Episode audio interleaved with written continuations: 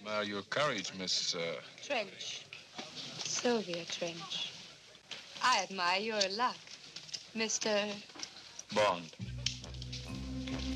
James Bond. Bonjour, Monsieur Bond. Where's 007? I think he's attempting re-entry, sir. My God, what's Bond doing? Keeping the British hand up, sir. Well, tell him to pull out. Immediately. Can I do something for you, Mr. Bond? A martini, shaken, not stirred. Hang on, James. The thought had occurred to me. Looking for shells? No, I'm just looking. You have a nasty habit of surviving. Oh, you know what they say about the fittest? Do you lose as gracefully as you win? I wouldn't know. I've never lost. No more foreplay.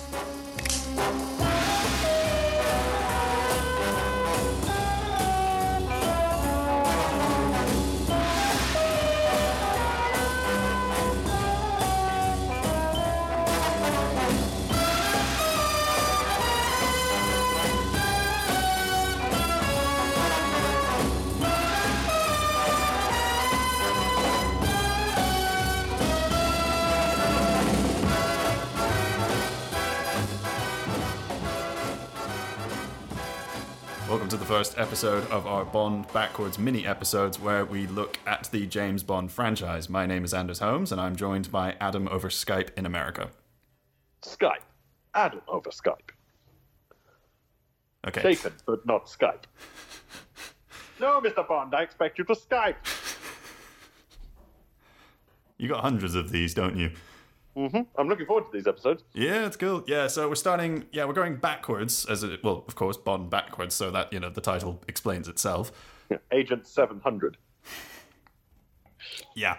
So yeah, well, f- the last Bond film was Christ five years ago, uh, and that was what Spectre. Spectre. Yes, the uh, three hundred million dollar uh, budget Bond film, which. Um, from what I remember, I've not seen it since it came out, and from what I remember of the screening that we went to, I liked it, but I I think in the same way that I had with the last Star Wars film, The Return of the Return of the Jedi and Palpatine's Return, and for some reason I- had some of the set. I I had those two films. I had they have very much the same problems. Yeah, I completely agree. It's exactly like um, the Return of the Return of the Jedi. It is. Um, it feels like it, it's definitely a Bond movie. They have some of the elements, but it is nowhere near as good as it should be, and it feels over complicated. Um, and we talked. We did a whole episode about this, but like one of the things I found most annoying was the fact that they tried to imply that Blofeld, as played by Christoph Waltz, was behind all of the other bad guys in the Daniel Craig Bond story so far, which was just kind of maddening to me because um, he so obviously wasn't, and um, and it just and it, I really hate it when the Bond films try to like it's that that whole thing where they do it in the Pierce Brosnan Bonds as well, where they talk about like, oh, he lost someone close to him once, and it's like, yeah, a, different Bond played by a different character in nineteen, like played by a different actor in nineteen sixty nine, lost his. It's like maybe we should drop the whole thing. It's like it just makes you question the whole. If you if you pick at it, you realize that this can't possibly be the story of one man's life because he, you know, Sean Connery is ninety thousand years old now. You know, it's like.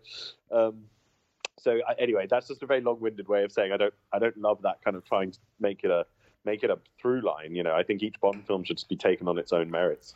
Yeah, I think I don't know. There was a lot riding on this movie because Skyfall was a very surprise success. I mean, it looked it looked like it was kind of going back to the sort of basics of what makes Bond films really good, or you know, exciting, and you know, because Quantum of Solace was you know that I mean the problem with Quantum of Solace it came out during the writer's strike and they basically had to like come up with Yeah. a story very quickly because you know the, the strike was happening and and that Well, I think we I think we I think we're going to talk about that uh, Yeah. when we get to Quantum. There's some problems there, but Yeah, but Yeah, I I think, but I think with Spectre, I think it started strong. I think the Mexico City sequence, like the entire, I mean, that was the beginning of Sam Mendes' obsession with one shots. The whole, you know, sequence of him going to the building and you know shooting the guy, and then the whole building's collapse, and then there's the whole helicopter chase, and then he gets the Spectre ring. I thought that was really interesting.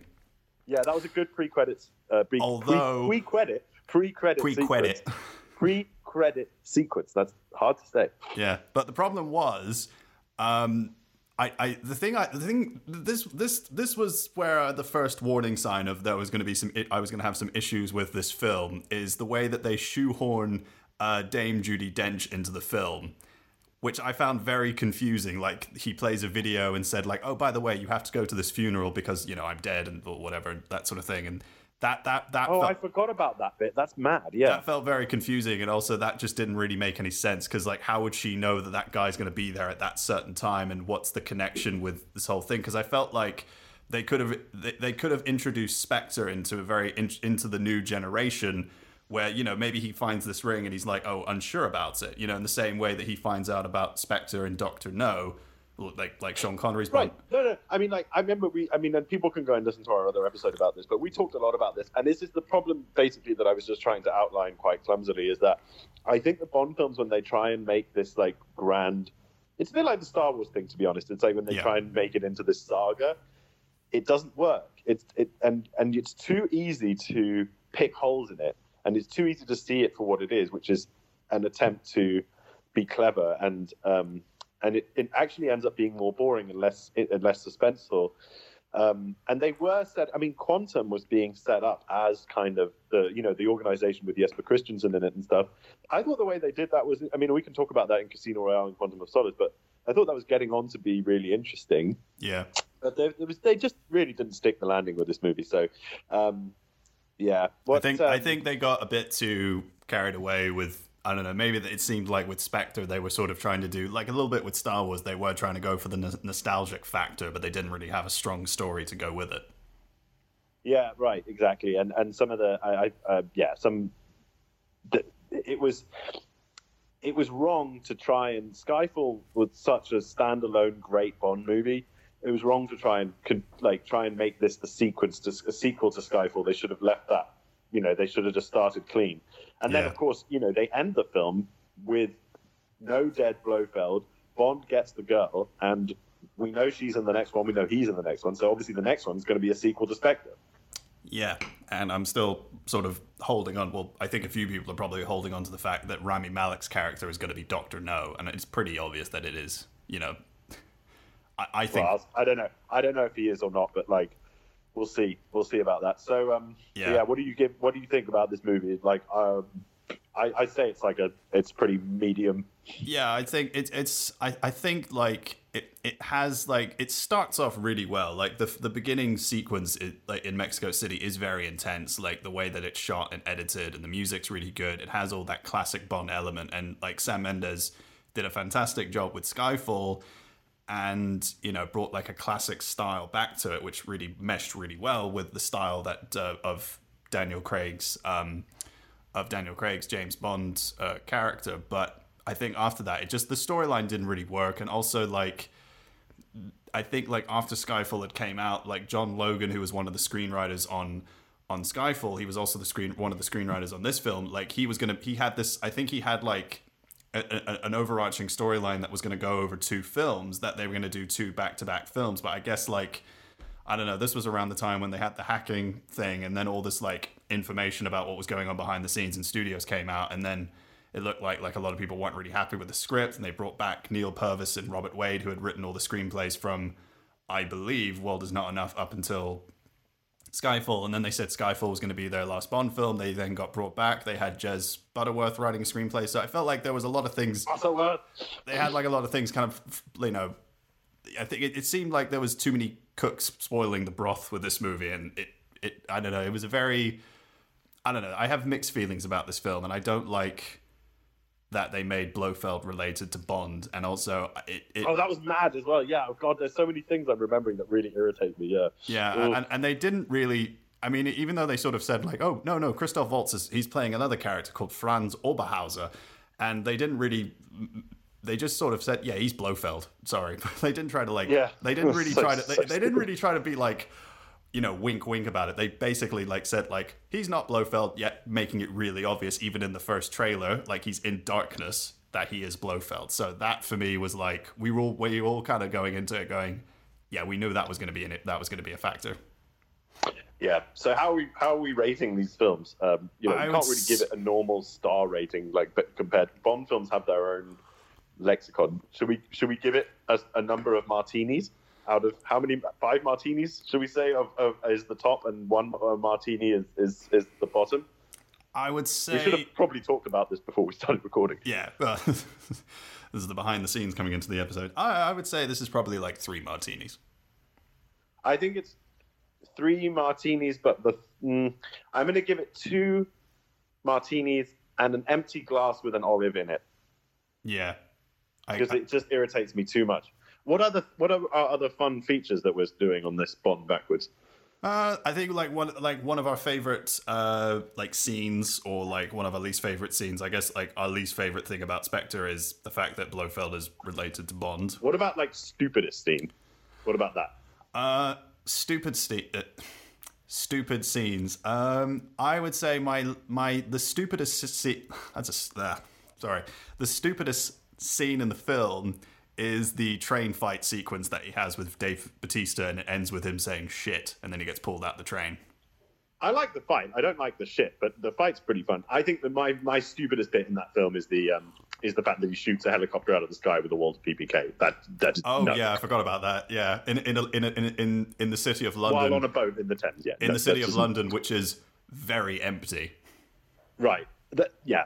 I'm actually I'm, I'm on the point of taking away the third glass and just leaving it two martinis. Anyway, um, what um, what about uh, what is the location in the film you most want to go on holiday to? Um, uh, Léa Seydoux' office in Switzerland.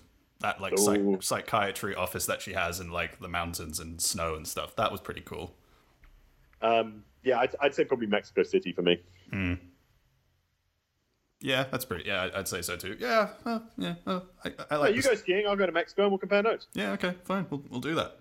So, who's your favorite character in the film?